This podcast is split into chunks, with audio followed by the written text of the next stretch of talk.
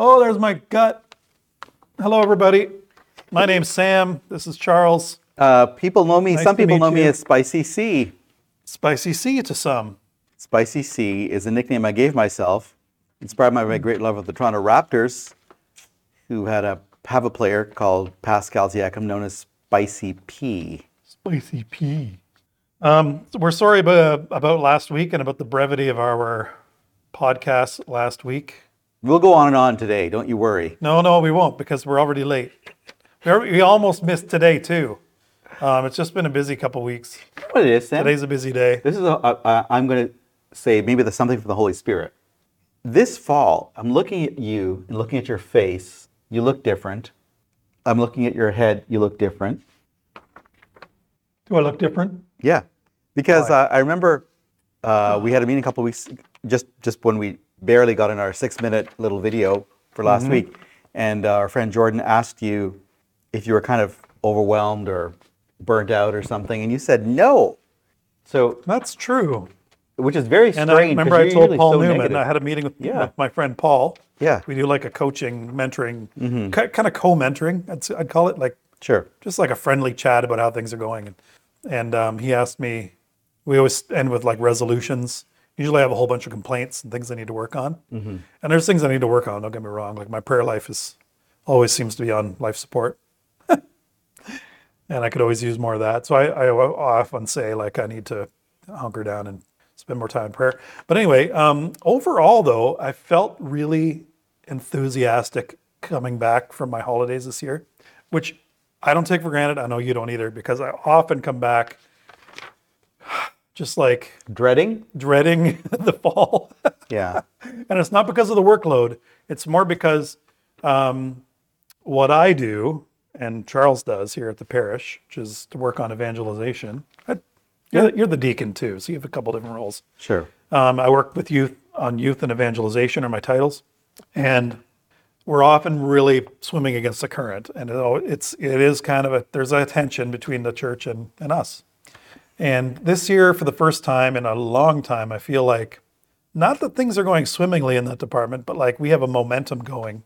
And there's people I know, you know, that are actually excited about what we're going to be doing this fall. Mm-hmm. And are like, when does it start? What's the date? And what's the time? When can we come? It's also that kind of thing. It's people who belong to Holy Family currently, who are already engaged in going out on mission, and people who have been showing up in different ways. And also, I think it's actually equally significant, continuing the journey of getting to know the Catholic faith, getting to know Jesus, right, and getting to know us. And taking another step. So right. A lot of them are taking another step in their journey, which includes instruction to receive the sacraments, which is starting next week, or this weekend. Yeah. And this weekend. What I was going to say is it's actually... It's exciting. A sign of how fruitful things are that this podcast, which is important to us, it's part of who we are and what we do, it's kept us going for a few years, is a slightly lower priority compared to what it used to be, because there are just literally more people that Sam's... Part of it was it started in COVID, the podcast did. Yeah. You know, as a way to like... But this fall, there are more people you're caring for. More time. Oh yeah, we're caring for more people. And that's increased our workload a little bit. And it's also, like Charles said, it's a bigger priority. People are our priority. Mm-hmm. We care about them. So if you're listening, I love you. But I also say that Spicy C thing because I ran into one of Sam's cousins recently. This afternoon, it was a funeral visitation, I would call it, for their sibling, their brother. And these two women come up to me, and one woman gives me a hug. I've never met her before. And she said, "Oh, hi, Spicy C." I said, "Spicy C? That's from a couple of years ago." She just mentioned about the podcast. And... You know, if you're watching or listening and this is like you don't know much about Catholicism, or you did when you were a kid and it no longer is very meaningful, or if you're like really into your faith is a colloquial way of saying a deeply faithful person, we hope this podcast is for you. We actually do. Yeah. It's really, those people you mentioned are my cousins. Yeah. And I can imagine it's been important, like an important thing for them to, it's quite telling that they were listening to it, I think. Yeah. Because I wouldn't have expected it. So. And another sibling of that family mentioned to me about how they appreciate the support we offer your cousin who's part of our ministries, actually. Right. He's been helping us out quite a bit, Joe, with playing bass for the band and helping out in other ways and inviting people. I was going to say that so often, like, we are trying to care for people, right? But they also care for us. Yeah. In a lot of ways. Yeah. That's really true with my cousin. Mm-hmm. He's done a lot for me and a lot for us and a lot for the church. Mm-hmm. You know, I don't know how many people are here because of him. It's a good point. At least in part. Yeah, because of him. Sure, quite a few. Oh, yeah. He's an apostle for Jesus. In a way, right? So, Joe, if you're listening, you're an apostle for Jesus. He's probably not. He's probably playing video games or something like that. One thing I do want to mention as well, one of the things that kept us busy last week was we were preparing for a weekend away, a retreat, a time of prayer and discussion and fellowship. It was a small number, a dozen or so of us, but it was really good to get away. And I realized over the last few days, something, if you are a practicing Catholic, you need to hear. And if you're not a practicing Catholic, you might be interested to know this. Catholics need to think about the reality, just sinking in as it has been over a couple of years for me, that Christendom is over. That means there used to be a societal framework that supported the church financially, that supported the church's faith in Jesus, that supported the church's moral framework, and that's gone. And that is a loss, a real loss, but recognizing that that's the way things are is actually very freeing spiritually to what the Holy Spirit's trying to say and do to us today. In a completely different time than the one that we were in when we were younger, and that most of us were in, if you were as old as him or me. And I was talking to my daughter May, and who's 24, and she was just commenting how for younger people under 30 say, all this Christendom stuff doesn't really apply anyway. They don't really miss it because they didn't know it. Right. But if you're our age or in your 40s, as Sam is, or 50s or older, we remember the glory days. And they were glory days. There was a lot of beauty, a lot of goodness. The 90s and early 2000s were a good time for the church, for Christendom. Pope John Paul was Pope, and it was a big revival in faith and World Youth Day. Youth ministry, everywhere. Huge crowds, you know. But that's a long time ago now. Yeah. And nostalgia is actually a block to listening to what God is saying to us and what he wants us to do. Yeah, because we're not repeating. We can't repeat the past. Mm-hmm. I think that's what a lot of Catholics want to do. Whether they miss the 50s or the 90s. Deep down, what they want to do is restore things to their former glory. Yeah. And one of the things I said in my talk on the weekend was that there is no going back. And the time we're entering, the time we're in now, is different than ever before. But also potentially, though there are losses, there are also amazing opportunities just what I was going to say. For ministry and mission. God the Holy Spirit is living and active in the world in ways that I think are actually more likely to inspire genuine faith in people who have nothing to do with the church than ever before. Wow, that piece there that we just did is like the prologue to our book, which is going to make us rich and famous, right? I don't want to be famous. Okay, well, I'll be famous for it then. You can just write it. You can write it, and we'll both get rich, and I'll be famous. How about that? That sounds good to me. Okay. Hey, should we get started? That's all. Start. All of that is copyright, by the way. Copyright. If our friend Mark is watching, as he often is, he's taking a course on intellectual property and working on copyright. So there you go. If it's in a fixed form, is this a fixed form? Is YouTube a fixed form? Hard to say. Sure, it is. Got to be. Anyway, we better get started. Yep. Okay. The sun is setting. So this coming Sunday, the gospel passage, if you go to Mass, will be from Matthew chapter 21. Mm. It's about a very simple story Jesus tells of father asking his two sons to do something. One says, I won't do it, but then he does. And one says, I will do it, but then he doesn't. And how Jesus applies this to the religious leaders of his time and to the sinners of his time. So here's the backgrounder. Jesus has many issues with those religious leaders of his day. Not only do they misunderstand him, they're closed to the news that he brings them about who God is. They find him confusing and challenging. They're afraid of him and his message, and they are determined to get rid of him. That is the background for the story. It's good to keep that in mind, right? So the leaders, who are they? They were appointed by God to teach about God and his ways. They draw their teaching from what they would call the Law of Moses, we would call the Old Testament, but they had added many other restrictions And they also found ways to benefit from the prestige and wealth the position gave them. They also did this in part by looking down on people. So Jesus himself fulfills all the prophecies and promises of the Old Testament, but in ways that no one could have predicted. In a way that I'm kind of giving the religious leaders a bit of an out, because no one could have predicted how Jesus would fulfill the Old Testament. He's more than just a human Messiah, which is what they were expecting. He's in fact the Son of God, one with God. And because he's one with God, he can speak with divine authority. They were not expecting God himself to come to earth and speak with divine authority. That means he has power to forgive sins, to heal, and even to raise from the dead. And what really bothers these authorities, however, is that Jesus loves the outcasts of society. Jesus doesn't praise them for their sin. In fact, he calls them and everyone to repent. But he does praise their willingness to change their ways when he calls them back to God, as they did when John the Baptist called them to repentance. Jesus criticizes the religious leaders because they speak on behalf of God, but they are unwilling to acknowledge their own need for repentance. The story about two sons, but Jesus himself is the perfect son. That's kind of in the background as well. Why is he telling this story? He's talking about himself. He's the, if you will, the third son who's not mentioned in the story. He both says that he has come to do the Father's will, that's in John chapter 6, and then he actually does it. But Jesus has his own hour of agony, sharing our human weaknesses in the Garden of Gethsemane, when he faces the cross. And then he prays, Father, if it is possible, let this cup pass from me, meaning the suffering, the cross that lies ahead. Nevertheless, not as I will, but as you will. And that is our backgrounder for this week. Thank you, Charles. Yep.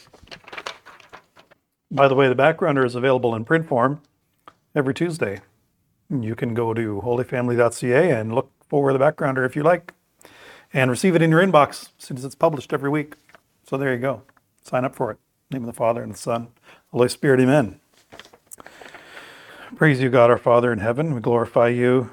We give you thanks for this beautiful day. Thank you, Lord, for loving us so much, for seeing who we were meant to be, for remembering our lost dignity, our lost glory in the Garden of Eden, clouded, shrouded by sin, and for sending your Son to die on the cross for us. Lord, we thank you that we are worth all of that sacrifice on your part. And we know that you give it to us just because you want to share your life with us, just because you want to see us happy. You want to see us living the fullness of life. So we praise you and thank you, Lord, for that great sacrifice, for all that you've done for us. We ask you, Lord, to send your Holy Spirit upon us. We are weak, we are selfish, we're closed-minded, and we know that your Holy Spirit can open us up to whatever it is you want to give us today. We know that your word has power, and we surrender to you, Lord, and we ask you, Lord, to inspire us and inspire our conversation. Come, Holy Spirit. Pray this in the name of Jesus. Amen. Amen. Matthew chapter 21. Jesus said to the chief priests and elders of the people, "What is your opinion? A man had two sons. He came to the first and said, 'Son, go out and work in the vineyard today.' He said in reply, 'I will not,' but afterwards changed his mind and went. The man came to the other son and gave the same order. He said in reply, 'Yes, sir,' but did not go. Which of the two did his father's will?" They answered, "The first." Jesus said to them, "Amen, I say to you, tax collectors and prostitutes are entering the kingdom of God before you. When John came to you in the way of righteousness, you did not believe him, but tax collectors and prostitutes did. Yet even when you saw that, you did not later change your minds and believe him." Jesus said to the chief priests and elders of the people, "What is your opinion? A man had two sons. He came to the first and said, 'Go out and work in the vineyard today.' He said in reply, 'I will not,' but afterwards changed his mind and went. The man came to the other son and gave the same order. He said in reply, 'Yes, sir,' but did not go. Which of the two did his father's will?" They answered, "The first." Jesus said to them, "Amen, I say to you, tax collectors and prostitutes are entering the kingdom of God before you. When John came to you in the way of righteousness, you did not believe him, but tax collectors and prostitutes did. Yet even when you saw that, you did not later change your minds and believe him."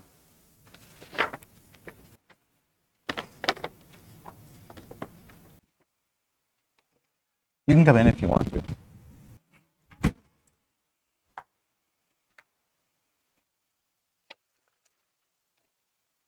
I'm ready to say something, but I always like when you go first.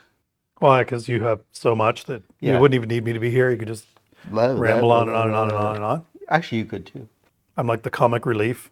Not the comic relief. You got things to say that are important. I'm like the guy on the side of the talk show leading the band. Oh, yeah, yeah. Sure. Okay. Oh, I have two things. Yeah. Ooh. Okay. One is the word did. Okay. Just the word did. Yeah.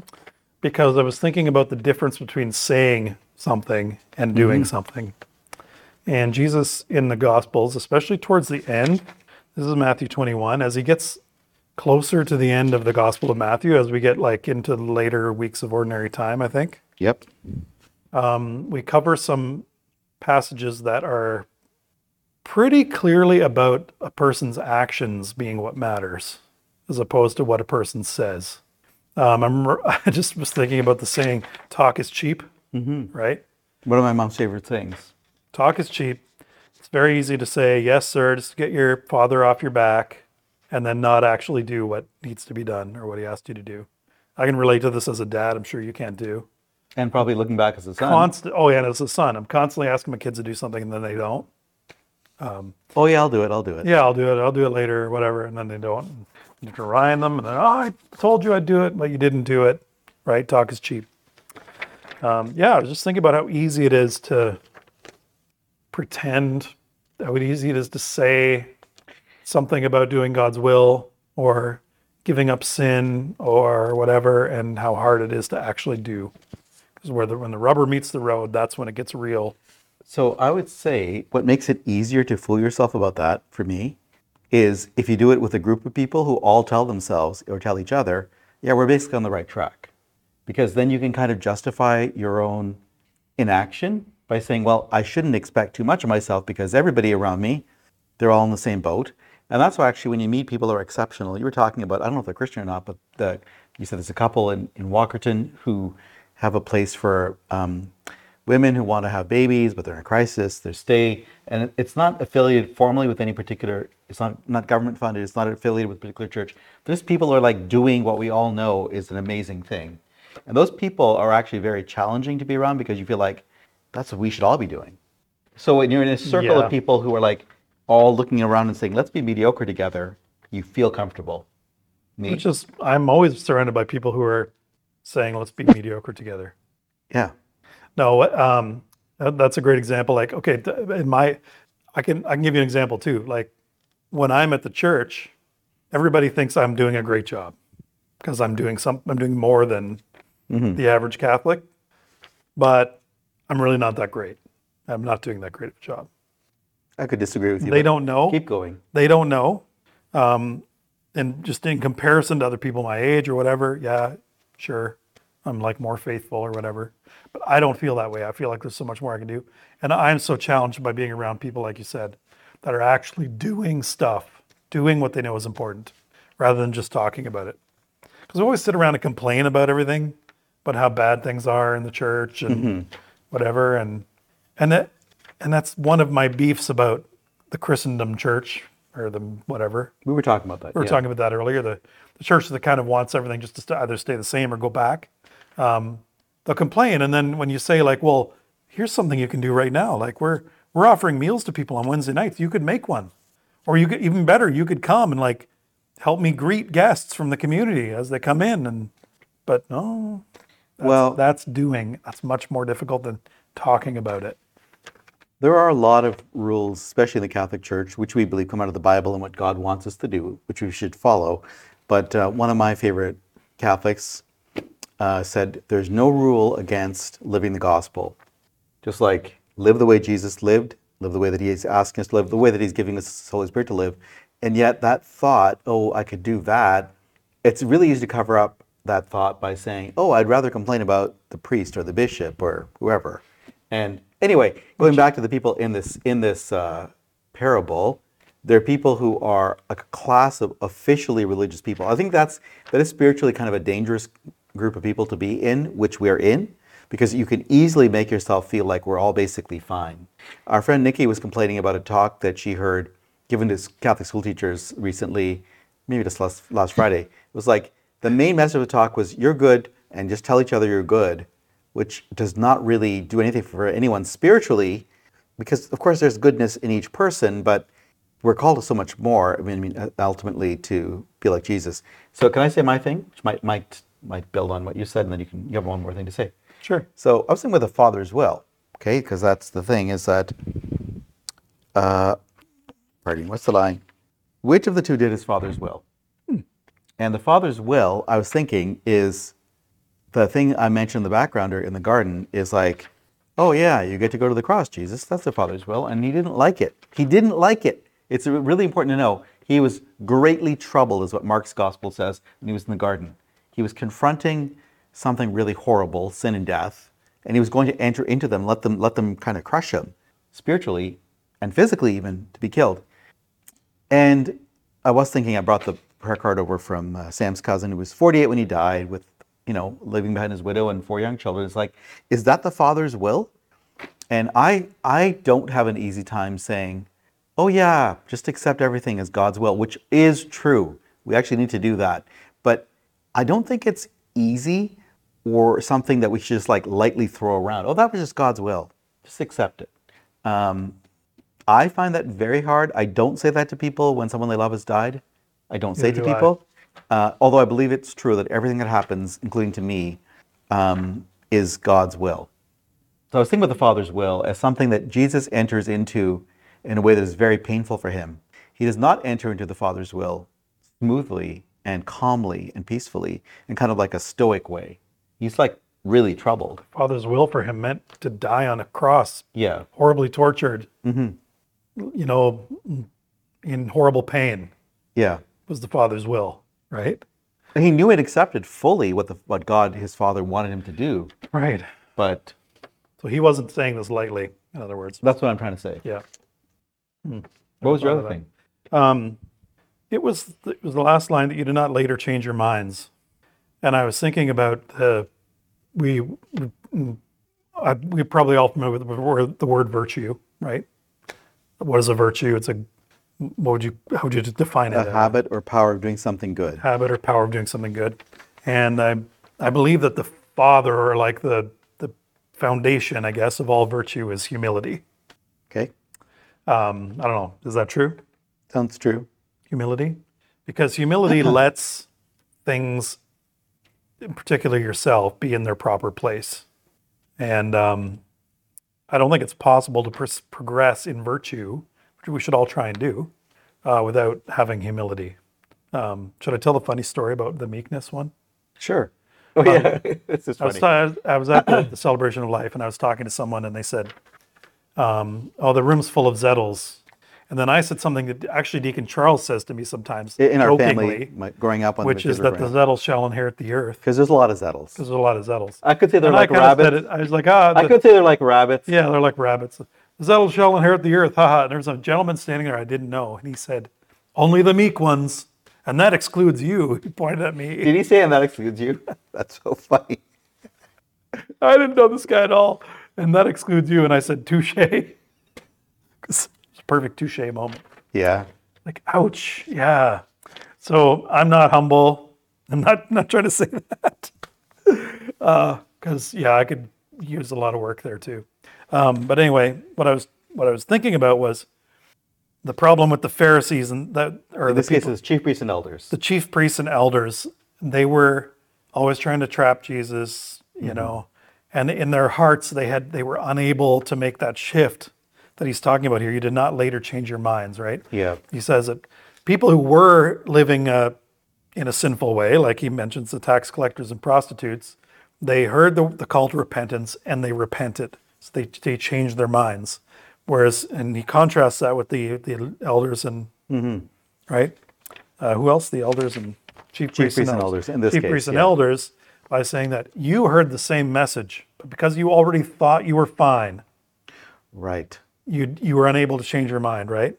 And I was just thinking about how we get in the way of the doing of God's will in our own lives, like you said, by considering that everything's fine, by patting ourselves on the back, and by really not. Humility isn't putting yourself down; it's recognizing the truth or being honest about yourself. That's what I think of it, anyway. It's being honest about where you are. mm-hmm. in relation to God and in relation to virtue, and allowing yourself to change if necessary. Right? Yeah, I would like to add something which I think, to me, none of this makes any sense unless you know who Jesus is. Mm-hmm. Unless you know him. This is all like just more self-help. Who needs that? I don't need that. No one needs that. You don't need that. He doesn't need that. I don't need that. It's, if you know, we were talking about love and truth before, and it's like, okay, well, love is the form of all, no, not the form, the source of all the virtues. Anyway, like love, and it's great. No, obviously it's central to who being a Christian is, so is the truth. But like a lot of things that Christians do, and those Pharisees, or the chief priests and elders in this case, might have done in their day, separated from the person of Jesus, they're just like one more thing to do. But when we know him and see him and want to get closer to him, that desire to love Jesus, which is really, he chooses us first and loves us first, just realizing how much he loves me, is actually, I think it's actually kind of intimidating for me. Maybe it was for the Pharisees too. It's like, or the chief priests and the elders in this case, like, he actually loves you so much that you like almost don't want to believe it. Oh, listen to this. Okay. This is from what you just said. Yep. The tax collectors and prostitutes were around the chief priests and elders before Jesus. Right. Right? What was it that made them change their minds? It was Jesus. It was him as a person. Yeah. Right? Yeah, yeah. It wasn't like an intellectual, like you said, like just knowing the rules, mm-hmm. or like knowing that there's a way you should live because the leader. The law of Moses says so. Yeah, because the law of Moses says so. This is how you should live, because otherwise you'll end up in hell, or I don't know, whatever it is. You're right. It's when it's personal, mm-hmm. right? When Jesus is part of it, it's totally different. And I think the possibility of change is not just like a change, but like a dramatic conversion, is when you have a lot to lose, you don't want things to change. You don't want to change yourself. When you got nothing to lose, you're a tax collector, a prostitute, people hate you, people look down on you, people literally believe they're impure if they're near you. You've got nothing to lose. That's the problem with the official religious leaders like Sam and me, is like, we have a lot to lose because we have a certain amount of prestige and a reputation. And I actually believe so I don't want to also like just throw everything. Apparently I have a bad reputation, but anyway. As being proud? No, remember from the retreat. What reputation? What? We heard that. You have a bad reputation? Yeah, and someone won't come to youth group because their mom knows me from high school. Because you used to go out with a lot of different girls. I used to hang out with girls or something. Yeah. You've told me stuff like that, so I don't know. I was never that popular in high school. Neither was I. Anyway. But now as an official Catholic, you have a different kind of reputation. I know. As do I. As an official Catholic. Yep. Oh, Sam's an official Catholic. The thing about it is, the actual structure of the faith, even the religious faith of the Jewish people of that time, was actually given by God. It's important to say that. It's just that the need for conversion and repentance, which opens our hearts to what God wants to say to us and do for us and be for us, is not possible if you hide behind the structure. The structures, which are real and important, the faith is structured. It has a structure for a reason. They are only alive if we allow our faith in Jesus, that is his Holy Spirit, ultimately, to like bring them to life. Otherwise, it's like all the notes are on the page, but there's no actual music. Speaking to you as a musician. Without the Holy Spirit, and without love. And without Jesus, they're actually just words. Yeah. Right? He actually put it into practice and lived it. He lived out the love of God for us. We were talking earlier. And that while we were still sinners, he died for us. What I would call a difficult conversation for me is, we're very pro-life as Catholics. We believe completely that no child, no matter how young or little in the womb, should ever be killed. Completely pro-life.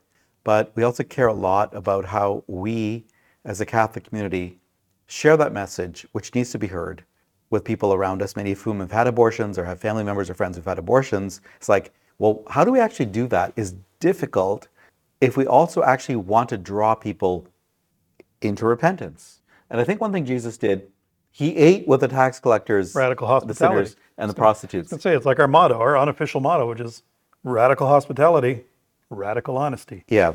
You can't have radical honesty in a vacuum without radical hospitality.